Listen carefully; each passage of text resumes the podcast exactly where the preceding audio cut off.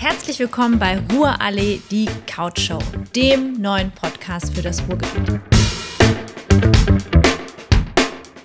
Herzlich willkommen zu einer neuen Folge der Ruhrallee, die Couch Show. Unser Podcast ist die neue Show für alle, die das Ruhrgebiet lieben.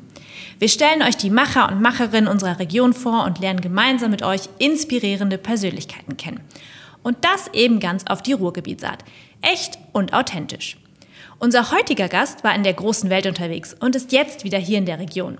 Simone Hessel hat eine bewegte Karriere erlebt und wir freuen uns sehr, dass du dich jetzt für einen Arbeitgeber hier bei uns vor Ort entschieden hast. Simone, herzlich willkommen und schön, dass du bei uns bist. Ja, vielen lieben Dank für die Einladung auf eure Couch. Ich freue mich sehr. Und wir dürfen heute bei Sebastian hier im Büro sitzen. Mit, ja. mit Blick. Herzlich willkommen. Mit Blick auf den wundervollen Phoenixsee. Mit Blick auf den wundervollen Phoenixsee. Es ist Mittwochnachmittag, die Sonne scheint. Phoenixsee in Dortmund polarisiert ja auch manchmal ein bisschen. Deswegen würde ich da eigentlich tatsächlich als erstes mal fragen, Phoenix, bist du gern hier am Phoenixsee? Ähm, ich bin ja nicht ursprünglich aus äh, Dortmund oder eigentlich auch, äh, ihr habt mir ja Asyl gewährt hier in eurem Ruhrgebiets-Podcast. Ähm, äh, ich komme ja ursprünglich eigentlich aus dem Rheinland, aber die Grenze zu Westfalen ist nur 150 Meter vom Haus weg. Also insofern passt das vielleicht gerade noch so. Aber ich arbeite natürlich ähm, hier in Dortmund oder bei einem Dortmund ansässigen ähm, Unternehmen und wir haben ab und an schon mal Meetings hier. Insofern sind wir ab und an am Phoenixsee und äh, ja, aber wenn ich hier so aus, der, aus dem Fenster schaue, ist ja schon ganz schön. Ist schon ganz ja, schön hier. Kann man. Ist schon ganz schön. Ich habe sogar tatsächlich, ist jetzt ungelogen, gestern auf einem so einem Steg da unten äh, haben wir Sport gemacht, Betriebssport. Wow. Von der Krankenkasse. Und dann habe ich da wir eine Stunde Vollgas gegeben. Fleißig. Das ist echt cool. Das ist schon das cool. macht richtig Spaß. Man ja, hat so einen Urlaubsflair und ja. äh, kann das hier richtig genießen. Ja, so ein bisschen, wirkt so ein bisschen wie Urlaub, ne? Und ja. wenn man dann da arbeiten kann, dann äh, ist das schon ganz nett. Das ist richtig. Urlaub und äh, damit die Verbindung in die weite Welt. Wir haben es gerade schon äh, angesprochen in, in unserem Anteaser. Ähm, Simone, magst du uns einfach noch mal kurz mitnehmen, damit unsere Zuhörer und Zuhörerinnen einmal so ein bisschen dich kennenlernen und über einige deiner Stationen ein bisschen was erfahren können? Okay, ich versuche mich mal kurz zu fassen. also ich äh, bin in äh, Felbert geboren und aufgewachsen, also äh, im Rheinland, aber fast im Ruhrgebiet ähm, und äh, bin dort auch zur Schule gegangen und bin dann ähm, zum Studium Wirtschaftsingenieur Ingenieurwesen, also vielleicht auch jetzt nicht ganz so typisch für eine Frau, aber ähm, äh, irgendwie Mathe, Naturwissenschaften haben mir halt immer irgendwie eher gelegen als andere Dinge. Und äh, habe ich in Karlsruhe verbracht und äh, bin dann über einen, äh, über meinen damaligen Freund, ähm, habe ich dann auch noch ein halbes Jahr in Paris äh, studiert. Schön. Und das war das erste Mal für mich, dass ich so aus dem deutschsprachigen Ausland, also Deutsch, aus dem deutschsprachigen Raum, also Österreich, Schweiz äh, rechne ich jetzt mal mit dazu, ähm, dass ich da rauskam und mal das allererste Mal erfahren durfte, wie ist das eigentlich, dieser Blick von außen nach Deutschland rein. Also man, mhm. man sieht so das eigene, also das eigene Zuhause, die, die Werte, die wir haben haben, die Art, wie wir leben und so weiter. Ähm, man betrachtet das einfach auch nochmal anders. Teilweise kritisch, aber teilweise eben auch viel positiver, als man das vielleicht von mhm. innen so ähm, heraus betrachtet, wie gut wir es eigentlich an vielen Stellen haben. Ja, und dann hatte ich irgendwie Blut geleckt. Ähm, also ich war jetzt eigentlich eher so ein Zuhausekind. Und habe immer sehr, sehr gern äh, zu Hause gelebt. Und, ähm, aber das war dann das erste Mal, dass ich mich mal rausgetraut habe. Mit einer sehr positiven Erfahrung. Ist auch nichts passiert, war ja jemand dabei. Und äh, ja, habe das dann zum Anlass genommen und habe dann direkt nach dem Studium, nach dem Diplom meine Sachen gepackt und äh, bin erstmal für drei Jahre nach Italien gegangen und habe wow. dort meinen ersten Job angefangen. Und äh, ja, häufig mit meinen Freunden äh, haben wir dann abends da ähm, gesessen auf irgendwelchen Piazzen äh, in Norditalien und haben gesagt, oh, guckt mal, wie toll ist das. Äh, wir arbeiten da, wo andere Urlaub mhm. machen. Schön. Und äh, ja, das war ähm, extrem spannend. Und ähm, ja, man muss halt irgendwie Sprache lernen. Ich sprach kein Italienisch, mhm. als ich mhm. hingegangen bin. Das war dann auch so der Crashkurs. Und ähm, aber auch da gelernt, es ist nichts, passiert nichts Schlimmes, mhm. es ist alles irgendwie machbar und man kann sich da auch durchbeißen und bin dann drei Jahre später ähm, wieder nach Deutschland zurück, aber in einem sehr internationalen, in sehr internationalen Konzern, einem französischen Konzern äh, und habe dort ähm, internationales Marketing gemacht, also mhm. Produktentwicklung und äh, war eben auch immer viel unterwegs und hatte dann auch äh, Verantwortlichkeiten dann zuletzt, bevor ich äh, dann wieder gewechselt habe äh, nach fünf Jahren für Chrysler, Fiat, Ford und GM äh, mhm. mit allen Marken weltweit. Das heißt, du hattest morgens die Asiaten am Telefon und nachmittags dann die US-Amerikaner. Und in der Zwischenzeit warst du irgendwie in, in Europa unterwegs. Mhm. Und das fand ich total spannend. Alles, also irgendwie, es hat mir viel gegeben, es hat mich sehr inspiriert ähm, und auch so ein bisschen, ja, wie soll ich sagen, getriggert, mhm. äh, zu gucken, was geht denn da noch und wie viel kann ich mir denn selber noch beweisen. Mhm. Ähm, und äh, ja, bin dann dort abgeworben worden nach fünf Jahren und bin zu einem großen amerikanischen Industriekonzern gegangen, mhm. General Electric. Mhm. Ähm, ja, und das war dann wirklich fast Leben aus dem Koffer. Das klingt jetzt sehr extrem. Also es war jetzt nicht so ganz die Beraterschiene, die dann gar keine Wohnung mehr haben, nur noch einen Koffer. So schlimm war es jetzt nicht. Aber ich war sehr viel unterwegs ähm, und äh, gewisse Dinge im Koffer wurden gar nicht mehr ausgepackt. Die gab es immer doppelt und dreifach und ich war halt einfach immer da und ähm, habe äh, Projekte gemacht in Indien, in, ähm, in Argentinien, für Mexiko, für in, aber auch viel in Europa. Und äh, das natürlich dann alles immer irgendwie in einem US-amerikanischen Umfeld, mhm. alles auf Englisch. Und äh, deswegen, also ich mag mich auch entschuldigen für den einen oder anderen englischen Begriff, der vielleicht nachher irgendwie rausstolpert, weil der Verlust der eigenen Muttersprache bei so einem internationalen Background ist. Äh, und da ist es schon. Das, das genau. ja, aber schon. Ähm, das, der ist äh, leider allgegenwärtig. Aber ja, und ähm, genau, und dann habe ich äh, nach fast äh, acht Jahren GE ähm, habe ich äh, dann gesagt, nee, also irgendwie bin ich des Reisens müde mhm. und zwei, äh, zwei Wohnsitze und nie wusste ich, wo steht denn eigentlich, in welchem Flughafen steht denn eigentlich jetzt das Auto, wo musst du denn jetzt wieder hin, ähm, um wieder alles irgendwie zusammenzusuchen und habe dann 2018 definiert, nein, ich möchte wieder nach Hause, ich möchte in mein Elternhaus ziehen. Das mhm. ist also seit Jahrhunderten Familienbesitz, ist jetzt auch nicht irgendwas, sondern wow. äh, eine wirklich schöne Ecke.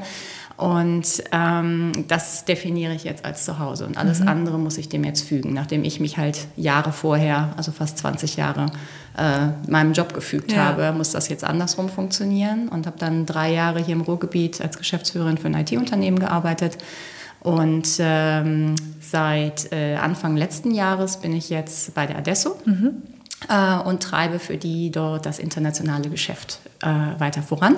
Wie gesagt, mit dem Standort äh, zu Hause, mhm. ähm, auch sehr, sehr gerne. Und, aber das Internationale hat mich jetzt ähm, doch wieder gepackt. Es hat mir ein bisschen gefehlt. Und der Frequent Traveler nur nach Herne war dann vielleicht nicht ganz so ausreichend. Aber das, äh, es hat trotzdem sehr viel Spaß gemacht. Und äh, ich fand es einfach auch schön, ähm, ja, wieder heimzukommen. Mhm. Und ähm, weiß das auch für sehr zu schätzen, die, die Art, wie die Leute hier sind. Ähm, und ähm, ja, genau, mhm. zu Hause. Und auch zu wissen, auch das ist manchmal anstrengend, wenn man im Ausland unterwegs ist oder auch wohnt. Ähm, äh, ich meine, man, man, man, kennt sich gut aus und man kann sich gut ähm, verständigen und so weiter, aber also so richtig wissen, wie das funktioniert, das System, das tut man ja dann doch nicht. Und das mhm. hat man irgendwie doch eher, also für mich zumindest, äh, das hat man doch eher zu Hause. Das ist dann nochmal ein anderes Gefühl.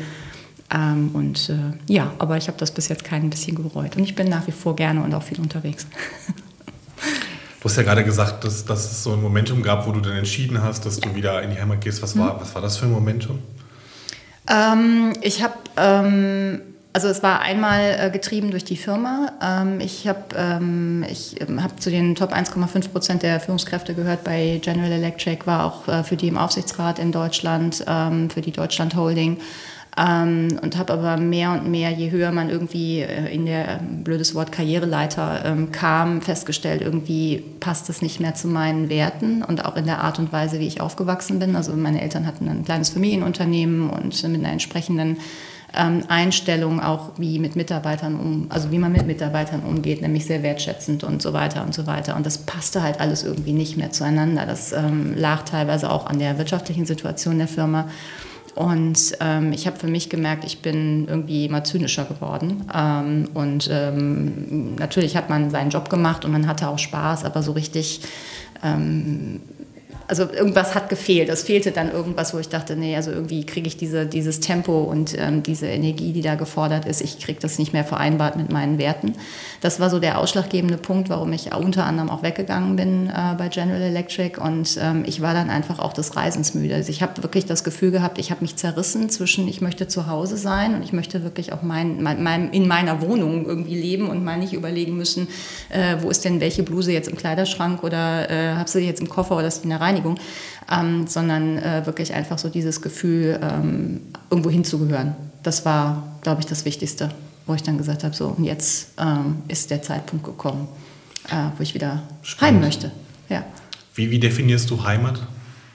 Wo, meine, wo Leute sind, die ich lieb habe. Schöne Definition. Ja, absolut. Genau. Und umso, umso schöner auch für uns, dass das Heimat dann hier in der Region auch ist. ähm, wir hatten auch kurz schon mal, schon mal auch das Thema Werte hast du mhm. auch schon mal angerissen. Und jetzt gerade hier natürlich im Ruhrgebiet steht ja auch für einige Werte, ähm, für gewisse Einstellungen. Was, was magst du an der Region hier? Ähm, Pragmatismus, äh, ähm, schon auch äh, viel ähm, Unternehmertum, mhm. äh, würde ich es nennen ähm, sehr direkte Art, mhm. äh, was ich äh, sehr erfrischend finde an vielen Stellen. Und ähm, ja, sich einfach auch nicht unterkriegen lassen. Ne? Mhm. Also äh, wir im Rheinland sagen, hätten neue Majorti jagen. Ne? Mhm. Also es, irgendwie kommt man da durch und ähm, das finde ich hier ähm, sehr sympathisch, muss ich sagen. Und mhm. auch so ein Zusammenhalt, den man hier eben auch hat. Ich finde das mit der direkten Art immer so spannend. Total. Total. Findet ihr das nicht? Ja, ich doch, bin, also ich doch. bin ein komplettes Ruhrgebiet, aber ich, nee, ich nicht. Also ich finde, ich finde sogar, dass Leute in, oder dass Menschen aus Köln oder Berlin viel direkter sind. Also zumindest aus meinem äh, Empfinden Echt? als Kind. Mega interessant. Ja. Also ich, ich, ich habe ja jetzt auch lange nicht im Ruhrgebiet gelebt und ich muss sagen, gerade die, die ersten Monate, boah, das ist schon vielleicht, also ich empfinde es im, im Rheinland oder Berlin, ähm, also gerade der Rheinländer, der, der singt das dann noch so ein bisschen und der, der, der Ruhrgebietler, der ist wirklich, hier ist deine Antwort. Ähm, also ohne unfreundlich zu sein, das will ich, das will ich nicht sagen. So ein bisschen ein, es ist vielleicht eher so eine, wie soll ich sagen, so eine etwas bollerige Art. Ja, ja. so ein bisschen so, ähm, bisschen Hauruck äh, kommt man so ein bisschen um die Ecke, aber das ist irgendwie alles mit dem Herz auf dem rechten Fleck. Genau. Und das, das finde ich macht total. Und das, ja. und das Schöne ist, also ich meine, ich habe auch in, in Städten gelebt, wo eher eine, eine Bussi-Bussi-Mentalität lebt. Da äh, lebt, da ist mir das deutlich lieber. Ja, wo ähm, du nicht so genau weißt, genau. bist du jetzt da dran. Und genau. ich glaube, das hast du dann, Das weißt du hier, hier immer, immer sofort. Genau. Ja, und wenn man das einmal dann auch gelernt hat, damit, damit umzugehen, ja. dann, dann liebt man das halt auch. Und dann möchte man natürlich auch nicht mehr mit einer, mit einer anderen Variante eigentlich mit Leuten sprechen. Genau. Ja, weiß nicht, vielleicht kommt mir das auch entgegen. Ähm, gut, ich meine, einerseits bin ich natürlich hier aufgewachsen, das mhm. ist das mhm. eine. Das andere ist ähm, als Frau, in, äh, als Ingenieurin oder Wirtschaftsingenieurin mhm. dann eigentlich auch viel immer irgendwie in Männerumfelden gearbeitet. Mhm. Ähm, da kennst du das eh nicht anders. Also da ist mhm. das, äh, also nicht, weil jetzt alle irgendwie unverschämt wären, aber da bist du da, glaube ich, gar nicht mehr so empfindlich, mhm. äh, was viele Dinge angeht. Ja, nee, aber ich bin gerne hier. War es denn äh, herausfordernd, als Ingenieurin Fuß zu fassen, gerade auch so in, in, A, in der Branche, in der Position und äh, da diese Karriereleiter so hochzukommen?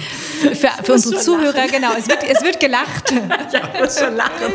Es gibt eine ganz wunderbare Begegnung. Das war, ähm, also jetzt nicht, ich bin ja als Ingenieurin zuerst mal nach Italien gegangen, also wo äh, man so annehmen sollte, also La Mama ist natürlich, äh, regiert natürlich alles, das ist ja klar, La Mama Italiana. Aber ähm, nichtsdestotrotz ist es natürlich alles eine sehr männlich geprägte Gesellschaft, äh, insbesondere im Job. Und äh, die meisten meiner Kolleginnen waren vielleicht Sekretärinnen, Assistentinnen mhm. und so weiter und eher immer auf, auch äh, sehr stark auf Gefallen wollen, ähm, also mhm. für sich auch getrimmt. Ähm, und so, jetzt kam ich da um die Ecke als junges Mädel von 24, ähm, gerade mit dem Studium in der Tasche und war dann als Assistentin des Werksleiters unterwegs und musste dann halt auch wirklich durch die Produktion laufen. Ähm, und äh, aber das war eigentlich gar nicht so schlimm, weil wenn man, also die meisten Frauen, die auch in der Produktion wirklich am Band gearbeitet haben, also die, die dann da waren, die waren richtig gut. Mhm. Ähm, und äh, das war für mich eigentlich auch irgendwie nie ein Thema. Also ich wusste, was ich konnte und äh, habe mich da eigentlich auch nie kleinreden lassen. Also ich habe Gott sei Dank, ähm, ähm, ich bin mit sehr starken Frauen, meine Mutter, meiner Großmutter und so weiter aufgewachsen. Also für mich gab es dieses, du kannst das nicht, weil du ein Mädchen bist. Das gab es in meinem Weltbild überhaupt nicht. Also insofern, äh, das kam irgendwie erst später von außen aufgedrückt ähm, im, im Job. Aber ähm, nee, ich, also ich persönlich ich bin da auch wirklich vielleicht auch reingegangen, ohne dass ich persönlich da ein, ein, ein Problem hatte. Es gab eine, warum ich so lachen musste vorhin, es gab eine sehr schöne Begegnung. Wir hatten ich habe damals für Fiat Auto gearbeitet äh, im Bereich Transportlogistik, also Distributionslogistik. Wie kommt das Auto eigentlich vom Ende vom Band zu deinem Händler? Also mhm. über diese verschiedenen Wege mit dem Zug, mit dem LKW, mit dem Schiff und so weiter. Wie kommt das da an und was passiert unterwegs? Ähm, Kratzer, Dellen, fehlende Teile und so weiter und so weiter. Also, und wir haben so ein, ähm, ein, ein, ein Nachverfolgungsprojekt gemacht ähm, wo wir ähm, uns verschiedene äh, Märkte angeguckt haben. Wie kommt denn das Auto, ich glaube, von Neapel irgendwo nach Holland, mhm. also irgendwo in die Niederlande. Und habe unter anderem mit einem sehr gestandenen Kapitän zu See äh, zusammengearbeitet, der für dieses Logistikunternehmen mit da war. Und klingt der hat dann irgendwie, ja, es war mir sehr lustig.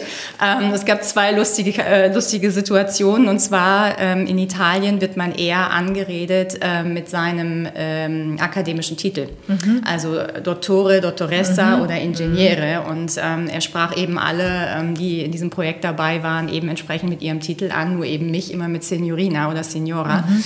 Ähm, bis ich dann irgendwann mal, und ich habe mich da eigentlich drüber kaputt gelacht, weil für mich war das irgendwie völlig normal. Ja, ich habe halt, mhm. ich bin halt Wirtschaftsingenieurin und so what, ich habe ein Diplom. Ähm, und habe das dann irgendwie eher mal so im Scherz gesagt, dass ich meinte, so im Übrigen, ich, ich habe auch einen Ingenieurstitel.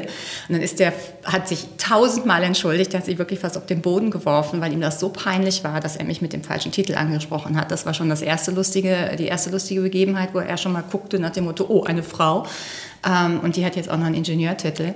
Und dann hat er nach dem Projekt irgendwann zu mir gesagt, ähm, also das eine wollte er mir ja mal sagen, also ich wäre ja der reinste Pitbull, wenn ich jetzt reingebissen hätte in so ein Projekt. Ich würde das ja so lange schütteln und festhalten und äh, bis ich das dann hätte und bis es dann so rauskäme, wie ich es dann wollte. Also es klingt ziemlich hart, ja. du guckst auch etwas verschreckt, Marien. Aber also wenn du darüber nachdenkst, ist es eigentlich ein Kompliment. Also insofern, ich glaube, er hat als Kompliment gemeint. Das habe ich dann einfach mal so mitgenommen. Ja. Genau. Und das ist auch, er hat auch nicht ganz unrecht. Also wenn ich mich irgendwo reingebissen habe, dann ja. wird das auch äh, erlegt. Der, der, der, der, Erfolg spricht ja auch für dich. Also dann wird das erlegt, genau. Aber ja, so viel dazu. Und dann hast du natürlich äh, der Klassiker als Frau äh, in jedem Berufsleben, äh, kann Marien sicher auch eins erzählen.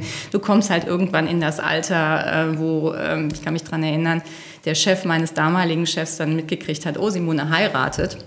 Oh, und sagte oh, dann oh, zu ja. mir, mm oh, herzlichen Glückwunsch und das freut mich aber und das tut mir ja total leid, dass du dann in einem Jahr nicht mehr bei uns bist. Und ich guckte den ganz verwirrt an. Oh, das wurde schon vorausgesetzt. Ja. ja. Was? Wieso bin ich denn jetzt nach einem Jahr nicht mehr da? War mir, ganz, war mir, ganz, ja. war mir ganz neu, dass man dann irgendwie geht und so. Wieso werde ich entlassen? Und äh, was er aber meinte, war, er ist dann davon ausgegangen, dass ich Kinder kriegte und äh, dass ich dann zu Hause bliebe und so weiter und so weiter. Ich habe bis zum heutigen Tag keine Kinder und wäre wahrscheinlich auch nicht so die typische Stay-at-home-Mom geblieben. Also das muss ja jedes, jedes Paar für sich entscheiden, mhm. um Gottes Willen. Aber äh, das war, äh, und das, da war mir so das erste Mal gewahr geworden, oh, ich glaube, ich bin gerade in dem Alter, wo das irgendwie unterschwellig immer mitschwingt, ähm, äh, wo man dann vielleicht auch mal an so eine kleine gläserne Decke stößt und das Gefühl hat, man stößt da dran. Und mhm. äh, ja, aber hat mich nicht aufgehalten. Ja, es prägt einen dann ja auch als Erlebnis. Also es ist ja, es ist ja, es gehört, also ich kenne das, ja, ich kenne das sehr gut. Ähm, und dass man da und irgendwo nimmt man trotzdem immer wieder was davon mit. Und ja, vielleicht ist es manchmal auch halt eine Motivation. Ne, eben da auf auch nochmal zu sagen, jetzt zeige ich es euch jetzt recht. Und jetzt siehst du mal so, er war ja wenigstens einer, der hat es mal offen ausgesprochen. Das stimmt. Äh, das stimmt. Wie oft hast du, also du weißt es ja gar nicht, ob es vielleicht mhm. unausgesprochen mhm. irgendwie dann doch vielleicht ein, ein sogenannter Bias ist, ähm, dem du ja. dich, also wie auch immer. Aber ja, das mhm. sind natürlich dann so Situationen, da kommt dann irgendwie jeder dran. Aber nö, ansonsten mhm. war für mich es nie ein großer Unterschied, ähm, für mich persönlich nicht, also weder für mich als Person äh, in, meinem, in meiner beruflichen und auch persönlichen Entwicklung, ähm, dass irgendwie das Thema Mann-Frau für mich ähm, irgendwie ein, ein, Thema war. Und das ist für mich auch im Umgang mit Mitarbeitern oder überhaupt ähm, anderen ähm, Kollegen überhaupt kein Ding. Das ist ähm, mir eigentlich ziemlich egal, wie jemand aussieht. Was, also Diversität ist für mich nicht, wie sieht jemand aus. Also ist er groß, ist er klein, ist er dick, ist er dünn, ist er alt, ist er jung, ist er männlich oder weiblich mhm. oder divers.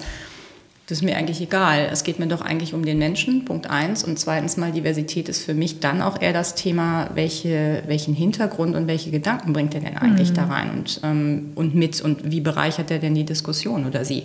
Und äh, das ist äh, für mich dann eigentlich eher ausschlaggebend. Und das ähm, hat mich jedes Mal so ein bisschen schockiert, wenn man dann gewahr wird, dass das vielleicht nicht jeder so sieht. Ähm, mhm. Und nicht jeder mit so einem Menschenbild durch die Gegend läuft. Ja, ist ja auch ein großes Thema gerade in den Medien. Ne? Auf jeden Fall. Ja. Auf Total, jeden Fall. Ja. Aber äh, Maren und ich hatten uns äh, beim Vorgespräch, ich muss das jetzt gerade mal einmal äh, sagen, darüber unterhalten, auch über das Thema ähm, Diversity und Gender Diversity und so weiter. Und äh, dann habe ich noch gesagt, ähm, es gibt doch vor, es ist doch vor ein paar Wochen diese Studie rausgekommen, mhm. wie viele Frauen äh, irgendwie in Beziehungen ähm, Gewalt erleben. Ja. Und ja. Äh, ganz ehrlich, ich war völlig schockiert von diesen Zahlen, weil wenn das die Realität in Deutschland ist, dann haben wir noch verdammt viel zu tun. Dann brauchen wir uns über Gendergerechtigkeit keine Gedanken machen äh, im Job. Also natürlich sind das Themen, die muss man auch angehen, aber ich glaube, dann müssen wir von ganz woanders starten. Ja. ja. Aber ja. Ja, total. Also ich glaube, da haben wir alle das Gefühl gehabt, wir leben in einer Bubble. Ja, das, ja, so ist das. Ja, ja.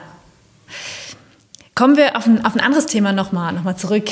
Ähm, Schwenk, ähm, du hat, hast selber erzählt, auch du kommst eigentlich aus dem Unternehmertum, also familiär mhm. geprägt, ähm, bist ja jetzt auch eher unternehmerisch unterwegs hast zwischendurch in Konzernen gearbeitet. Mhm. Es gibt wahrscheinlich jetzt kein richtig oder kein falsch. Was ist für dich die Welt, in der du lieber dich bewegst, unternehmerisch oder corporate? Und äh, warum würdest du dich entscheiden?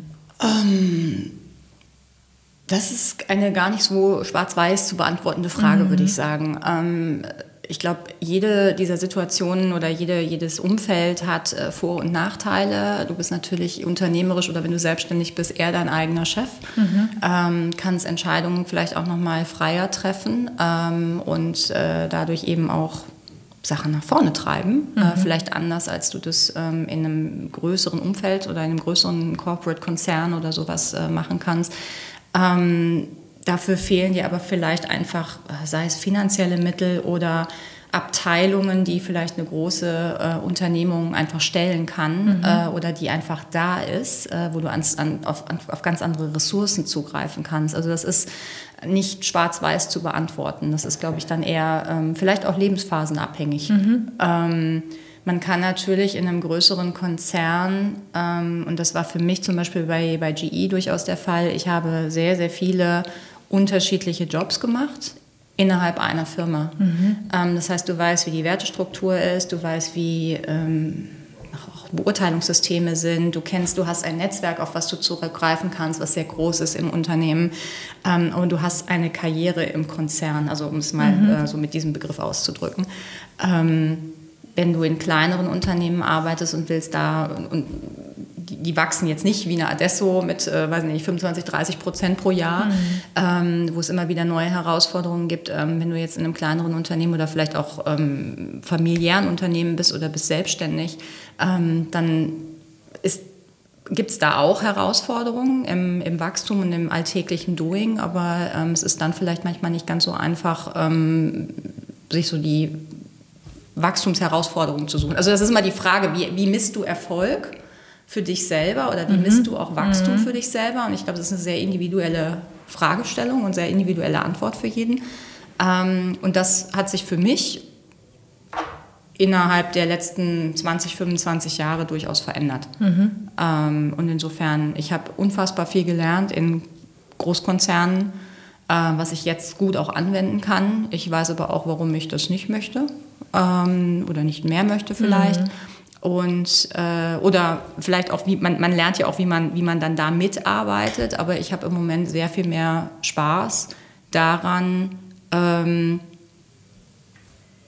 eigenständige Entscheidungen treffen zu können ohne das große Corporate Rad drehen zu mhm. müssen mhm. ähm, und und viel unternehmerischer zu agieren ähm, das liegt sicherlich auch an der an der Kultur eines Unternehmens und da muss ich ganz ehrlich sagen ist Adesso schon ähm, echt herausragend. Also mhm. wir sind irgendwie, jeder einzelne von uns ist irgendwie sehr unternehmerisch unterwegs, ist ein Unternehmer, ähm, denkt unternehmerisch und ich finde es wirklich ähm, absolut bemerkenswert, dass diese Firma, je größer sie wird, nicht diesem Reflex erliegt, umso mehr Regularien müssen wir eigentlich aufbringen. Im mhm. Gegenteil, wir versuchen sie sogar eigentlich zu reduzieren, weil wir an den gesunden Menschenverstand der Leute, der Mitarbeiter mhm. appellieren und sagen, Mensch Leute, denkt doch mal, wie, wie, was ist denn hier sinnvoll fürs Unternehmen, für, also damit wir alle weiterkommen.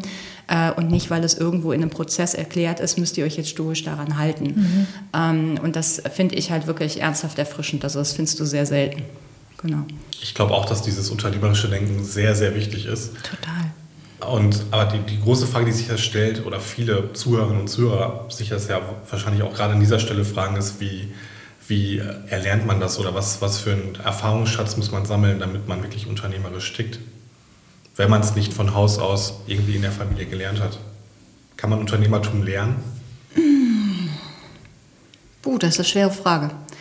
Ähm, also ich glaube schon, dass du mit, äh, je mehr du siehst in, innerhalb deines Berufslebens, umso mehr verstehst du, wie Entscheidungen, aus, aus wie vielen Einzelteilen Entscheidungen eigentlich zusammengesetzt werden müssen. Ähm, und dass ähm, man immer irgendwie auch einen Kompromiss finden muss oder äh, ganz viele Aspekte auch berücksichtigen muss in einer Entscheidung. Ähm, aber auch äh, über den eigenen Tellerrand hinaus zu, zu denken. Also das, was bedeutet das jetzt für meinen Arbeitsbereich, mhm. aber auch was passiert denn darum rum? Ähm, ich glaube, dass diese, diesen Überblick kriegt man, glaube ich, eher mit, äh, mit zunehmender Erfahrung. Äh, wobei da wäre natürlich dann auch ähm, ein größeres Unternehmen vielleicht wichtig. Oder auch in einem kleinen Unternehmen geht das auch. Vielleicht sogar, ähm, ja, ich weiß gar nicht, ob es besser oder schlechter ist. Aber dass man wirklich mal so verschiedene Perspektiven einnehmen kann. Ne? Also was bedeutet das denn jetzt eigentlich steuerlich? Was bedeutet das denn jetzt eigentlich für den Mitarbeiter? Was bedeutet das rechtlich? Ähm, also natürlich ist jetzt keiner, nicht jeder von uns ist Anwalt und kann jetzt wirklich sämtliche rechtlichen Aspekte ähm, eben berücksichtigen.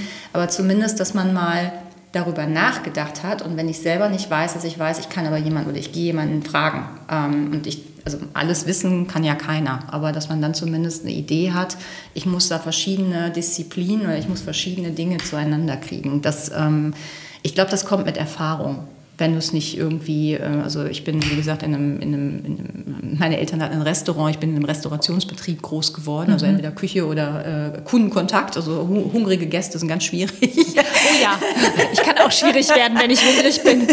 genau, also ähm, da lernt man viel, einfach auch so dieses, ähm, diesen, diesen Überblick bekommen, was muss denn jetzt eigentlich zuerst gemacht werden, also, wo ist so ein, also im Operations Research würdest du das einen, ähm, einen kritischen Pfad nennen, also was muss denn unbedingt zuerst gemacht werden oder was muss denn unbedingt unbedingt zuerst da sein, damit dieses Essen rauskommt oder damit du ähm, irgendwie den, den Gast glücklich machst.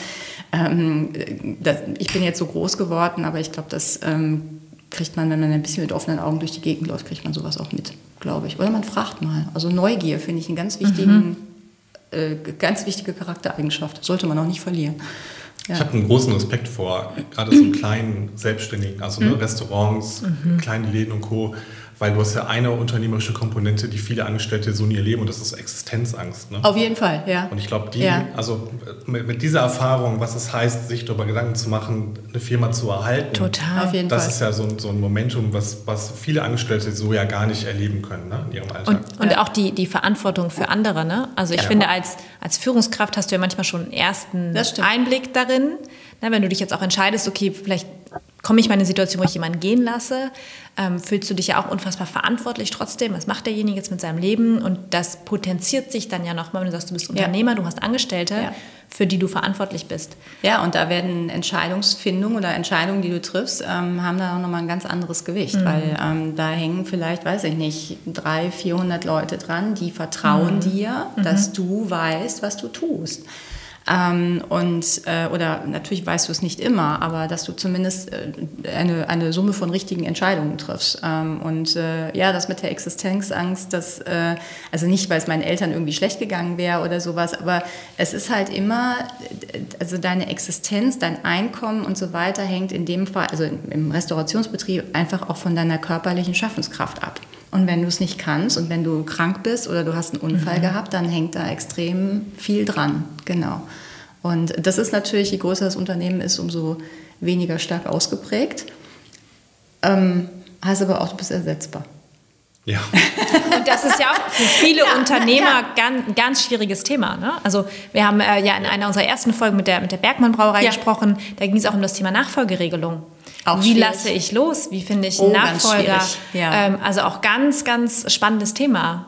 Ja. ja. Und viele, also bei uns zum Beispiel ähm, im Restaurant, ähm, das war ein Familienunternehmen. Das wäre gar nicht möglich gewesen, mhm. ähm, das nicht als, also natürlich hatten wir auch Mitarbeiter, aber wenn nicht die ganze Familie mit angepackt hätte, wäre das nicht möglich gewesen. Und mhm. das ist, ähm, das ist auch noch, das bringt auch noch mal andere Möglichkeiten, aber eben auch mhm. andere Konflikte mit sich. Mhm. Ja, auf jeden Fall. Nachfolgeregelung, ja, genau. Die Alten nicht loslassen wollen oder so. Aber da, also da muss ich sagen, äh, ich habe heute Morgen noch mit meiner Mutter drüber gesprochen.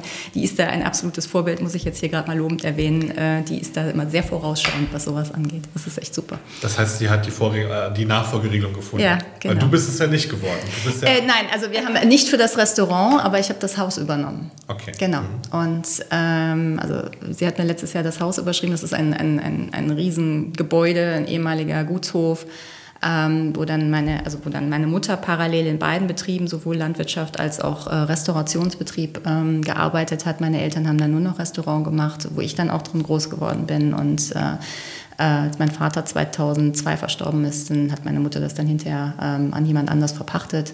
Und äh, wir haben es dann, ich glaube, 2014 geschlossen. Und mhm. ähm, ich habe jetzt aber die Verantwortung für das Haus übernommen, weil das ist seit Jahrhunderten im Familienbesitz und äh, das äh, verkaufst du nicht mal eben so. Nee. Das, äh, da gehört dann auch Tradition dazu. Und ein gewisses Pflichtbewusstsein. Absolut.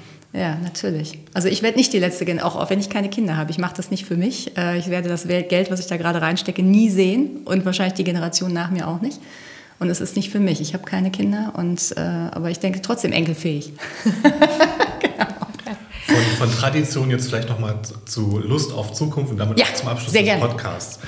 Ähm, wie geht es bei dir weiter? Was erwartet dich in den, in den nächsten Monaten, Jahren? Was steht bei dir so an? Was hast du dir für die Zukunft vorgenommen? Oh, was möchte ich denn mal werden, wenn ich groß bin? Genau. Ähm, ich liebe diese Frage. Ähm, ich ähm, habe, wie gesagt, gerade vor einem Jahr bei Adesso angefangen. Wir treiben das Thema internationales Geschäft voran. Ähm, Adesso wächst sehr stark, insbesondere natürlich im deutschsprachigen Raum, äh, nicht nur in Deutschland, sondern auch Österreich, Schweiz.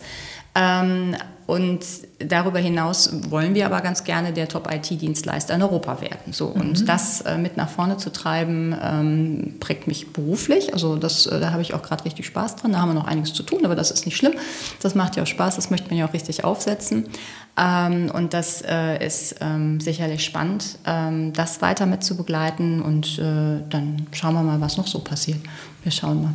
Ich bin ähm, ansonsten äh, auch in einem Beirat, also Beraterbeirat für die Airbus-Gruppe ähm, was auch immer extrem spannend ist, alleine durch die sehr ähm, unterschiedlichen Leute, die ganzen unterschiedlichen Hintergründe, mhm. die da so zusammenkommen und auch ähm, äh, aus verschiedenen Regionen dieser Erde und so weiter und die, die Themen, die man da immer hat, äh, gar nicht nur Airbus-spezifisch, sondern auch die man einfach so beim, beim, beim Mittag- oder Abendessen hat, sind halt immer extrem spannend. Ähm, das äh, also auch weiterzumachen, finde ich, äh, das, das inspiriert mich auch sehr, weil die Frage ist ja auch, wo kriege ich meine Inspiration her?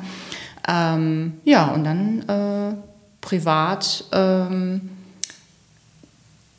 ähm, ich grinse gerade hier so vor mich hin, aber ist okay. äh, nein, wir haben, äh, ich bin gerade dabei, dieses, äh, das, das mein, mein Elternhaus umzubauen und das wird mich auch noch eine Weile beschäftigen und das mhm. abzuschließen. Und dann sehe ich mich irgendwann mit äh, meinem Morgenkaffee, äh, wenn ich mal groß bin, mit meinem Morgenkaffee durch den Garten zu gehen und dann morgens so den ersten Kaffee im Garten zu genießen, durch meinen schönen Cottage- oder Bauerngarten. Aber der muss erst noch gemacht werden und ich muss erst mal noch in die Lehre gehen, weil ich habe von Garten keine Ahnung, aber das findet sich dann.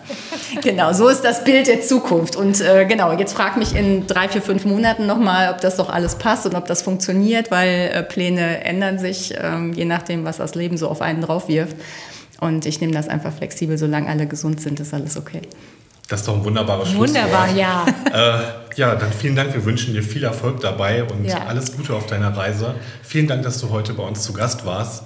Ähm, mega spannende Story, mega spannende Geschichte. Ich danke euch für die Neugier und für den Podcast. Ich finde das eine tolle Initiative, die ihr da macht. Vielen, vielen Dank. Leute hier mal, die Top-Leute hier zusammenzukriegen, das finde ich richtig schön und ich fühle mich sehr geehrt, dass ihr mich da auch aufgenommen habt. Dankeschön. Super Bis bald. Gerne. Vielen Dank und danke auch an alle Zuhörerinnen und Zuhörer. Ähm, ja, das war's. Wir sehen uns nächste Woche wieder. Bis dann. Bis bald. Tschüss.